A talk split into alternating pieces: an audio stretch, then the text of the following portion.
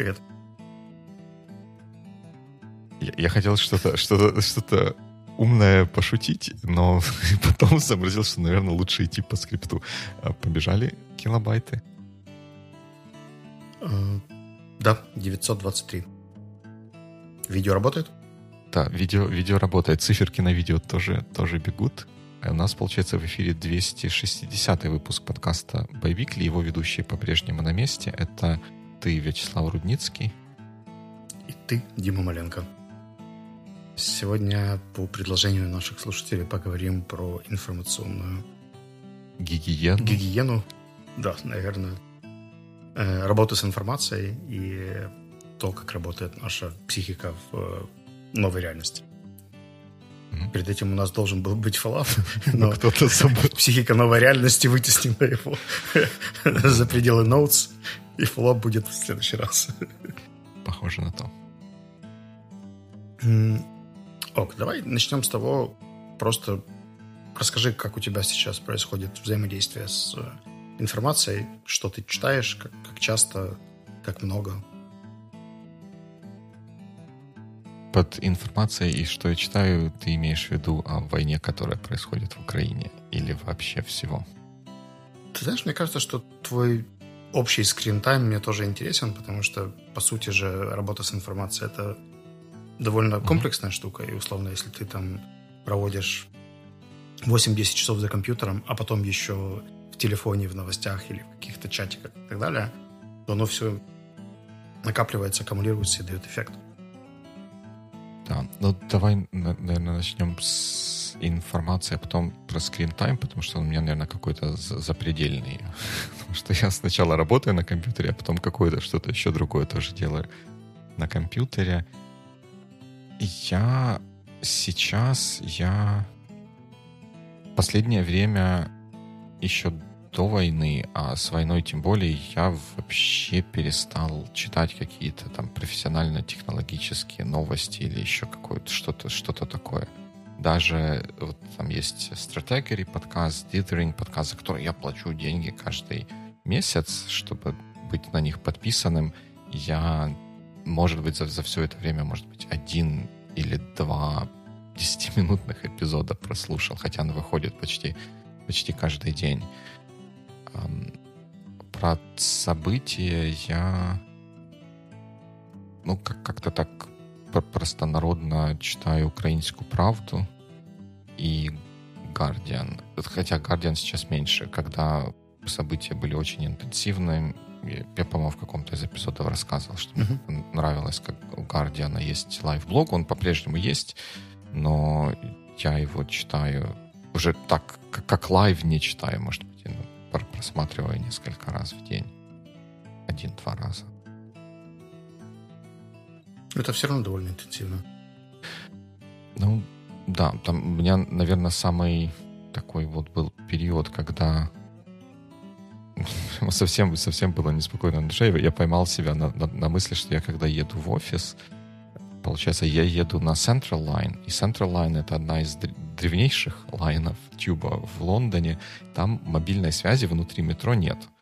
И Wi-Fi есть только на станциях.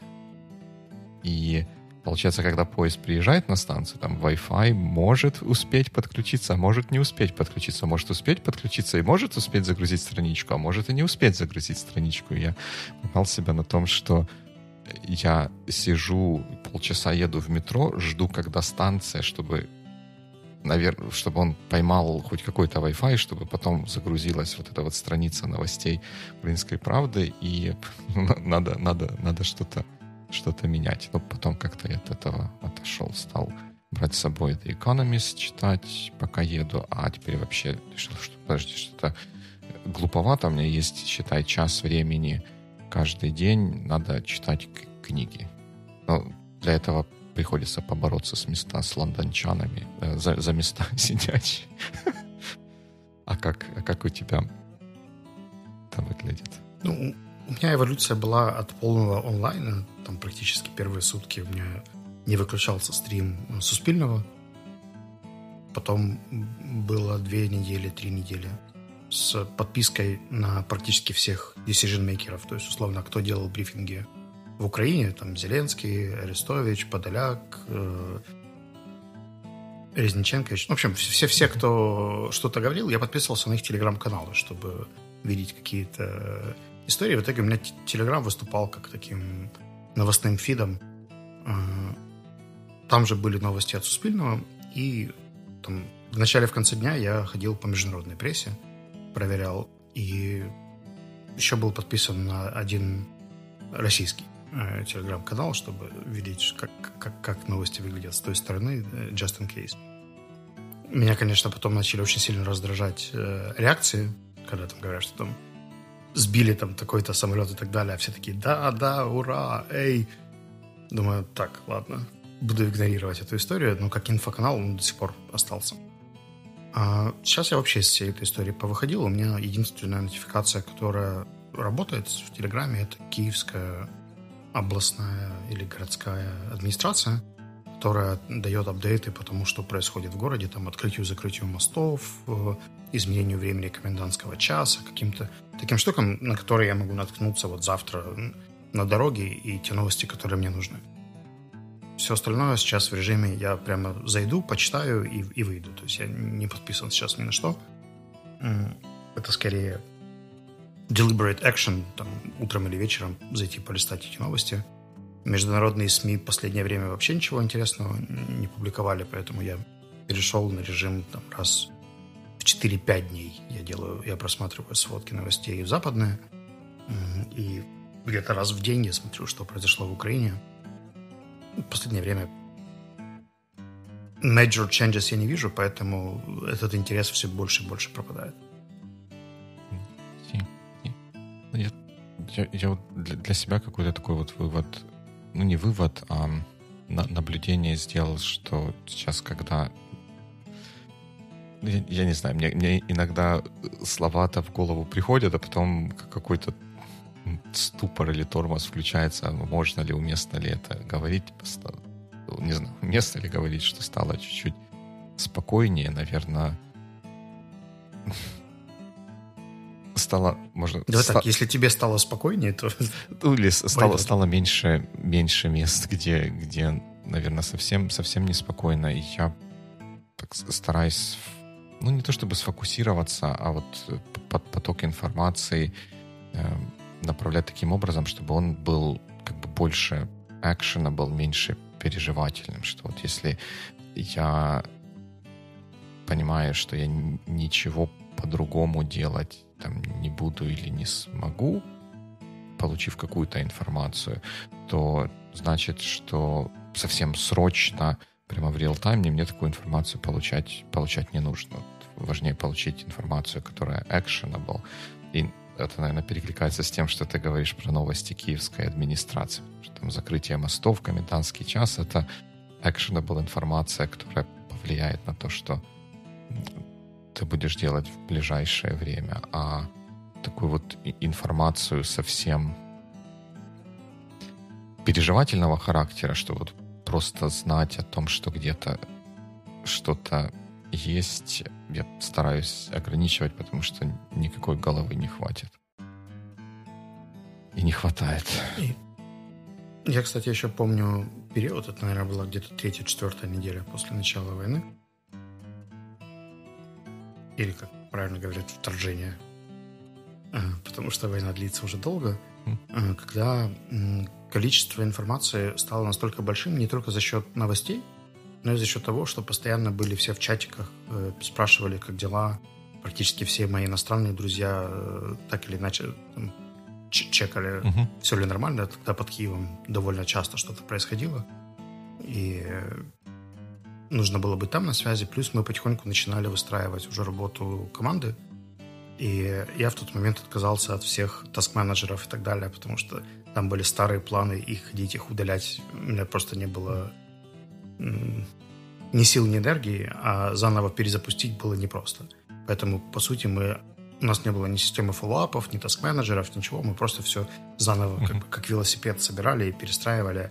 Были дейлики э, после каждой встречи, и задачи держал тоже в голове. И в какой-то момент я понял, что все уже просто начинает быть too much, да, то есть я держу в голове, кому я должен написать, с кем я о чем договорился, Плюс же в тот момент еще неслись волонтерские задачи очень активно. То есть там миллионы чатов там. И меня, как ни странно, спасли стикеры. Mm. Я купил себе еще в декабре такие электромагнитные, статические, на статическом электричестве. Да, прикольные э, истории. И вот они у меня превратились в такой условный треллоборд на стене. И со временем потом уже переползли в э, электронные таск-менеджеры. Но я понял, что такая история с разгрузкой, что мне не нужно держать все в голове, а вот оно есть здесь. Типа не нужно каждый раз себе напоминать, где, как, что, срочно, не срочно, важно, не важно, обещал, не обещал. Мне ее очень не хватало, но я себе ее почему-то не мог позволить. То есть я, условно, не разрешал себе, наверное, еще тогда отпустить старые задачи или старые какие-то цели, которые были. Да, это непросто. У, у миллионов людей все, все, все переломалось и поделилось да, на старое, старая жизнь, старые планы, которые да, близкие, дорогие, но уже, увы, недостижимы. Может быть и достижимы, но мне кажется, не всегда релевантны. И вот отпустить именно тот факт, что они уже не релевантны. Например, то, что я в этом году, скорее всего, не поеду в Румынию на Трансфаграшан уже не из-за ковида, э, это факт. И в целом принять и отпустить его все равно легче, чем э, каждый раз себя где-то там поддергивать или подтрунивать по этому поводу. Ты книги читаешь, да, сейчас? Я... Текстовые или слушаешь? Я... Как-то микс у меня происходит. Я текстовые... И...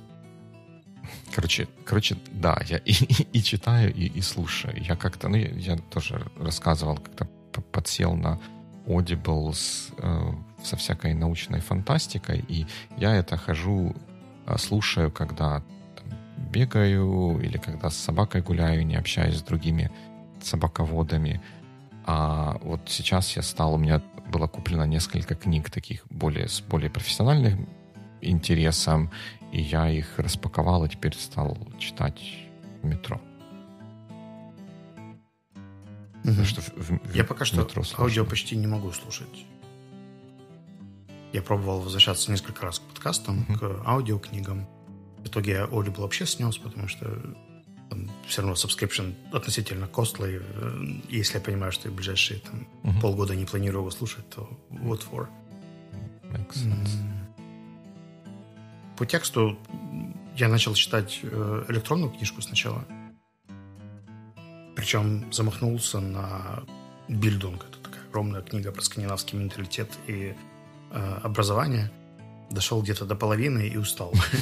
Поэтому сделал перерыв. Сейчас читаю более лайтовый, тоже бизнес-релейт в бумаге. И тоже определенное переключение, когда там выходишь с экранов и переходишь к бумаге или к... У меня Kindle, в котором нет всяких нотификаций и, и других дистракшенов, то мне это нравится. И мне кажется, что, знаешь, я вот смотрю на людей вокруг, может быть, у меня, конечно, очень избирательно выборка, но я смотрю, что у многих примерно в одно и то же время э, было полное отрицание каких-то других, э, там, fiction, например, угу. художественных каких-то произведений и так далее. И потихоньку-потихоньку появляется на это запрос. По крайней мере, из того, что я вижу, мы там с Аспен ребятами начали потихоньку обсуждать тексты опять. У меня лично появляется больше запросов у моих друзей, которые начинают там что-то друг другу советовать. Там я вот читал такую, такую историю. Причем забавно, что чем дальше она от каких-то военных э, тем, тем лучше. То есть там условный Эрланд Лу, это норвежский писатель, который писал такими очень простыми предложениями этой серии. Я проснулся, захотела что-то купить. Поехал на велосипеде к магазину. В магазине увидел вот это. И вот ты ее читаешь, она как-то такая простая, понятная, при том, что она не легкая, то есть там у чувака экзистенциальный кризис, но перечитывая ее, ты все равно видишь, что там эти переживания простые, понятные. Как кто-то шутил, что для того, чтобы успокоиться, читает новости про COVID. Да, да, да, была такая. Прошлых годов. Была такая шутка. Так, так, мне кажется, здесь. Этот норвежец меня прям успокаивал. Открывал на каком-то рандомной страничке mm. и по почитывал просто... Хотелось какого-то фикшена и контролируемой среды. Поэтому мне очень выручал Макс Фрай и Эрланд Лу из художественных авторов. Здорово.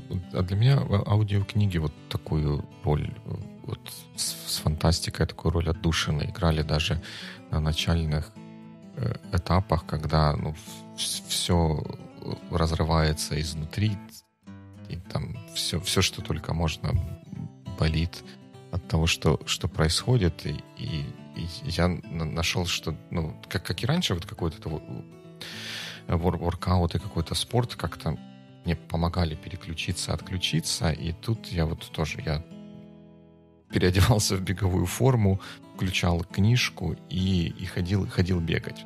Получается, когда бежишь, нет возможности поскролить телефон, посмотреть новости, то есть от, от, отключаешься от вот этого канала, uh-huh.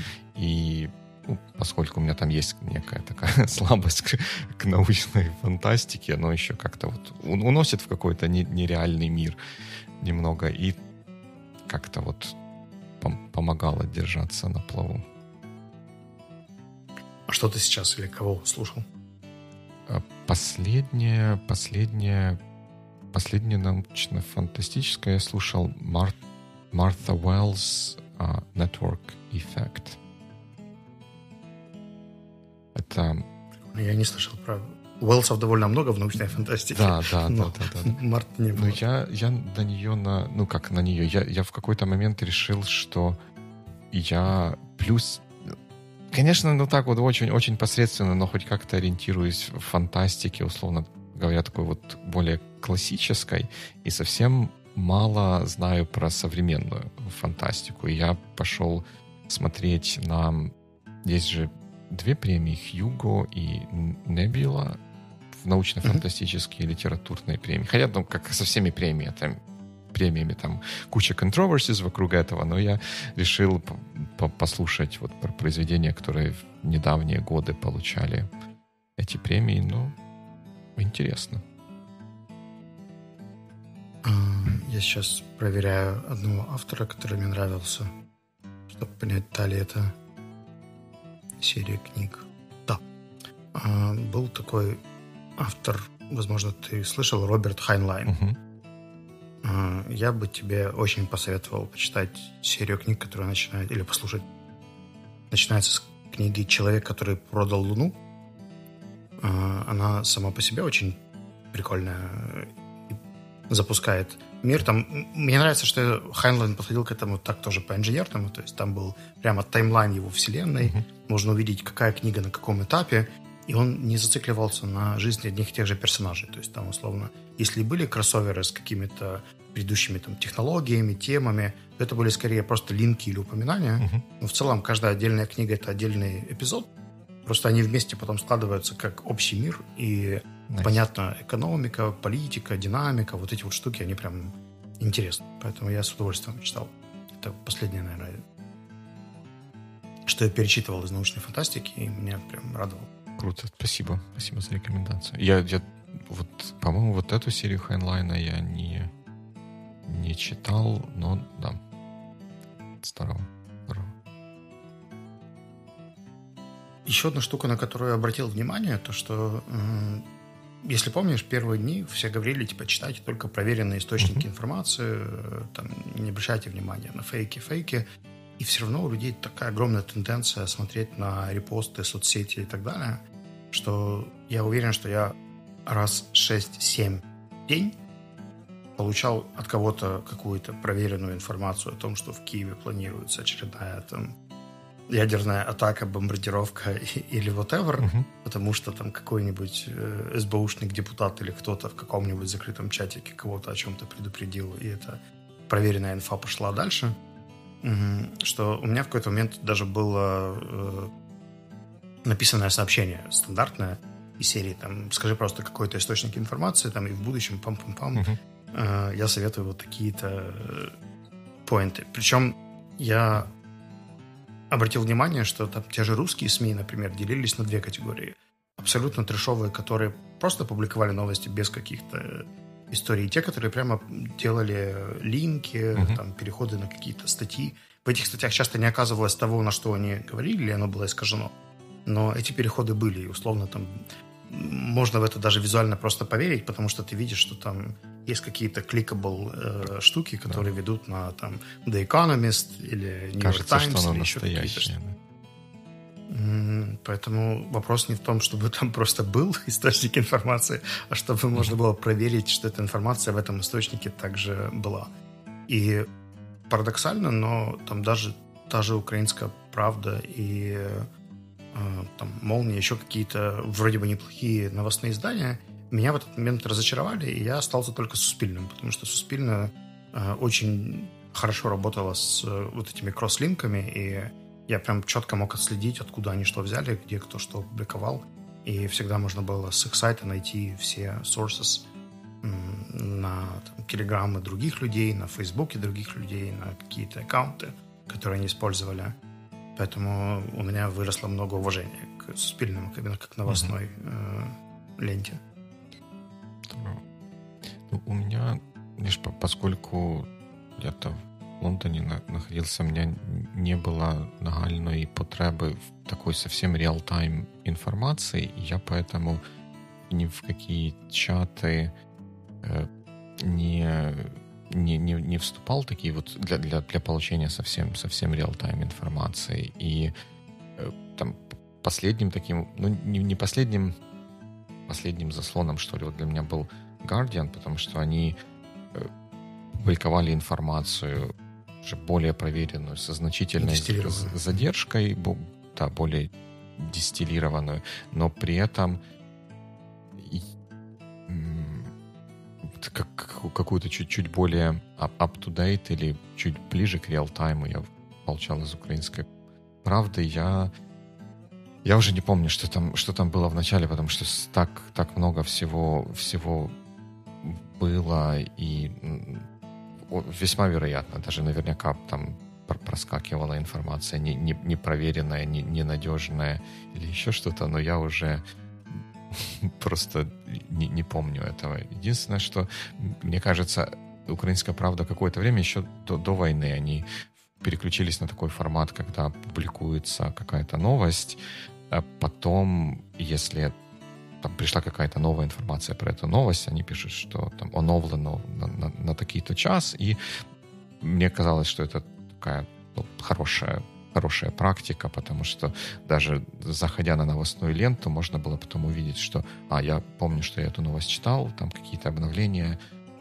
а, пойду посмотрю. И я тоже заметил, мне кажется, это вот раньше этого было чуть больше, вот на, на раннем этапе вторжения, что заголовки новостей нередко менялись, что они поначалу были чуть более ну не то чтобы кликбейтными, чуть более алармистскими. Взрывы в Днепре, а потом взрывы в Днепропетровской области, потом взрывы рядом с Днепропетровской да, областью. а потом кто-то сообщили о взрывах, ну то есть оно, да, так, градус понижался, и как-то приводилось это в соответствии с тем, что, что реально произошло.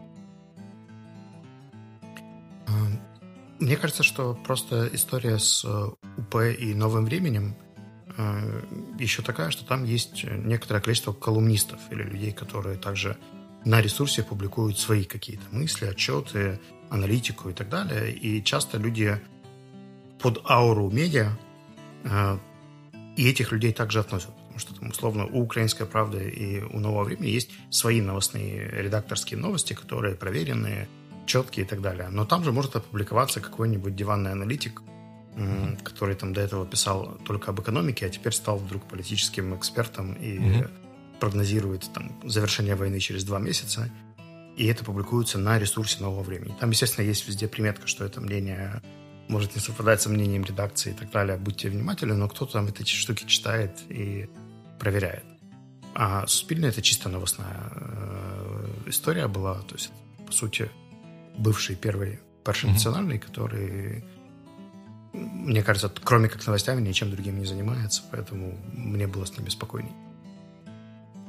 Я вот еще заметил, наверное, где-то перекликается с вот этой вот э, темой то, что как то, ну, когда градус напряжения потихоньку стал, стал спадать, на, на той же «Украинской правде» стало появляться больше материалов, или, ну да даже вот новостных статей из разряда «кто-то что-то сказал» или и, и иногда еще да, да, даже этот как бы на, на следующем уровне кто-то что-то сказал, что что-то может произойти. То есть не, не то, что оно есть объективные факты, указывающие на, на то, что это может произойти, а просто кто-то сказал, что где-то может произойти. Я тогда начал, э, как бы еще для меня это было сигналом, что надо как-то начинать ограничивать интейк такой информации, потому что это, это ну, почти совсем meaningless. Это совсем-совсем не actionable, это только кормить внутреннего какого-то переживателя, что никому, никому из нас не надо. По поводу надо, не надо, очень забавная у меня была беседа с одним парнем, который координирует психологическую поддержку для украинцев со стороны Израиля. И он рассказывал статистику, что в целом человеческая психика настолько интересно работает, что в условиях какого-то страшного кризиса или жутких событий она сама находит настолько эффективные методы защиты и э, мы на английском говорили, было слово coping with uh, situation. Как вот перевести coping? Я, я, я несколько раз я с людьми вставлял, хотел там на украинском или на русском что такое сказать. Coping. coping. Ну, в общем, то, как можно взаимодействовать с ситуацией, справляться с вызовами, которые она предоставляет. Оф, боже. В общем, э, забавный факт, что э, активная психологическая помощь нужна трем из ста людей сейчас. Э, что в целом просто феноменально. Потому что, казалось бы, да, там такая, такой травмирующий опыт, по идее, будет требовать поддержки. Но он говорит, что эти штуки очень отложены во времени. То есть в тот момент, когда люди понимают, что им нужна помощь или поддержка, обычно их мозг должен сначала сам провести свои measures по нейтрализация этого всего, там кто-то отрицает, кто-то переключается, кто-то еще что-то, а потом, когда они уже возвращаются в условно безопасную э, какую-то среду и понимают, что у них была травма, то с этой травмой работают постфактум. А в момент, когда она наносится, нужно прям просто проживать и смотреть на то, как твой э, ум э, справляется. То есть он предпочитает, наоборот, там залипать во что-то, где-то переключается в какие-то эмоции из серии там ненависть, злость, агрессия по отношению к каким-нибудь русским ботам на Фейсбуке или что-нибудь такое. И они открыли несколько линий психологической помощи и говорят, что первые дни вообще было очень-очень мало каких-то э, запросов, и в основном запросы были просто про страх. Типа, мне очень страшно, я не знаю, как, как мне быть. То есть такие больше panic requests, и они были не столько про психологическую помощь, сколько в целом, наверное, про поддержку, и чтобы кто-то послушал. А, со временем говорится, что это настолько выровнялось, что люди стали спрашивать типа про отношения, про бизнес, про какие-то, ну, в общем, обычные психологические запросы, которые бы приходили бы, наверное, и в мае 21 года, но там уже в новом контексте серии, как мне там управлять командой с учетом войны. А до этого было там с учетом ковида. А до этого было с учетом, там, не знаю, экономического кризиса. Но для меня было поразительно, насколько люди в целом, еще одно слово, resilient. А. Устойчивые? Да, пусть будет устойчивый. Мне кажется, в украинском языке есть плюс-минус адекватный перевод для cope, поратися. Просто от воно на тебе валиться, а ти з ним пораєшся. Пораєшся. Поратися. Сейчас будем переводить resilient. Да. Resilient. Пружный. Не знаю, у меня как-то другие ассоциации вызывает слово пружный, но... Ну, Google плохого не посоветует. Странно, я думал, ты в Фейсбуке работаешь. Ну, в данном случае я в Гугле, Гугле на это смотрю. Вот тут I, I could not agree more с вот этой вот историей про от, отложенный эффект вот таких вот той психологической травмы, которую мы переживаем. И мне кажется, большая сложность здесь в том, что хотя события плюс-минус одинаковые для всех, ну, не одинаковые для всех, но как бы глобально на верхнем уровне это одна и та же череда, череда событий, они, эти события накладывают очень индивидуальный отпечаток на каждого взаимодействия с его ожиданиями, устремлениями, опытом, опытом жизненными какими-то ценностями. И, наверное, мне почему-то кажется, какой-то универсальный способ или универсальный механизм, универ, универсальное лекарство борьбы с этой травмой мне почему-то хочется сказать, не существует, и каждому придется пройти через что-то свое. Да, да, причем, знаешь, ну, сейчас еще такое, такое время, когда люди не до конца себя идентифицировали, там, и условно вчера ты шеймил людей, которые выехали за границу, а сегодня ты сам собираешь чемоданы и присоединяешься к людям, которые выезжают за границу, и все эти штуки, они как бы с лейбочками. Например, я помню очень четко момент, когда начали возвращаться в Киев. Mm-hmm горожане, здесь довольно было пусто, то есть даже те, кто оставался, оставались дома, и улицы были просто пустые. Я в это время катался машиной через все эти блокпосты, и там, это была история, когда можно было просто возле любого торгового центра остановиться у входа и пойти сделать все, что тебе нужно. И горожане, которые оставались здесь все это время, потом имели тенденцию э, поучать. Те, кто возвращался, э, рассказывая им, как, как здесь было, как здесь принято, мол, вас здесь не было. При том, что люди, которые уезжали, они пережили свой э, опыт, им, скорее всего, также нужна поддержка, и они в том числе возвращались как раз за нормальной жизнью, за какими-то привычными прогулками в парке, за привычным пейзажем из окна и прочими штуками. Поэтому тот факт, что они хотят там в кофейню и выпить что-то на овсяном молоке или еще чем-то, да ради бога, ну, пусть, пусть себе пьют я очень часто себя останавливал от того, чтобы вмешиваться в такие дискуссии, потому что там, истории про то, как кому себя вести, как кому переживать, не переживать, на каком языке кому нужно говорить и так далее, меня прямо цепляют. Я понимаю, что и люди, которые это делают, это, видимо, тоже какой-то у них защитный механизм. Но мне кажется, что здесь лучше стоически фокусироваться на том, что в твоей зоне влияния, и, как правило, другие люди там не находятся. Ты про стоицистов или стоицизм заговорил. Мне кажется, что там есть очень важный урок, который, по крайней мере, я, я сейчас а, использую вот в, работе с новостями.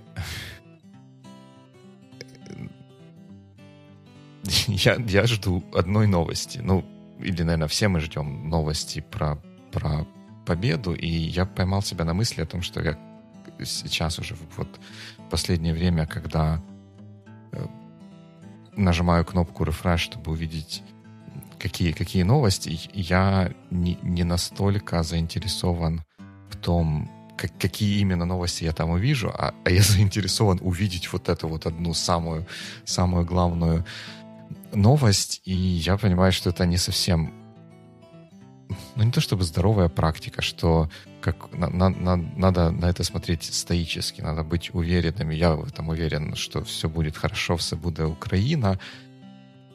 Проблема в том, что я не знаю, когда это будет. И это может быть завтра, а может быть совсем, совсем не завтра. И стоицисты говорили, что надо принимать то, то что есть, и не знаю, как на, на, надеяться на лучшее и находить то, что можно делать сейчас, чтобы хоть как-то, хоть чуть-чуть приближаться к тому заветному идеалу. Стоицисты, это, наверное, мы с тобой, потому что те, которые исповедуют философию стоицизма, называют себя стойки. Но that's fine. Но мы... мы можем быть и стоицистами. Ну да, мы, мы, мы стоицисты и лингвистики. Все, да.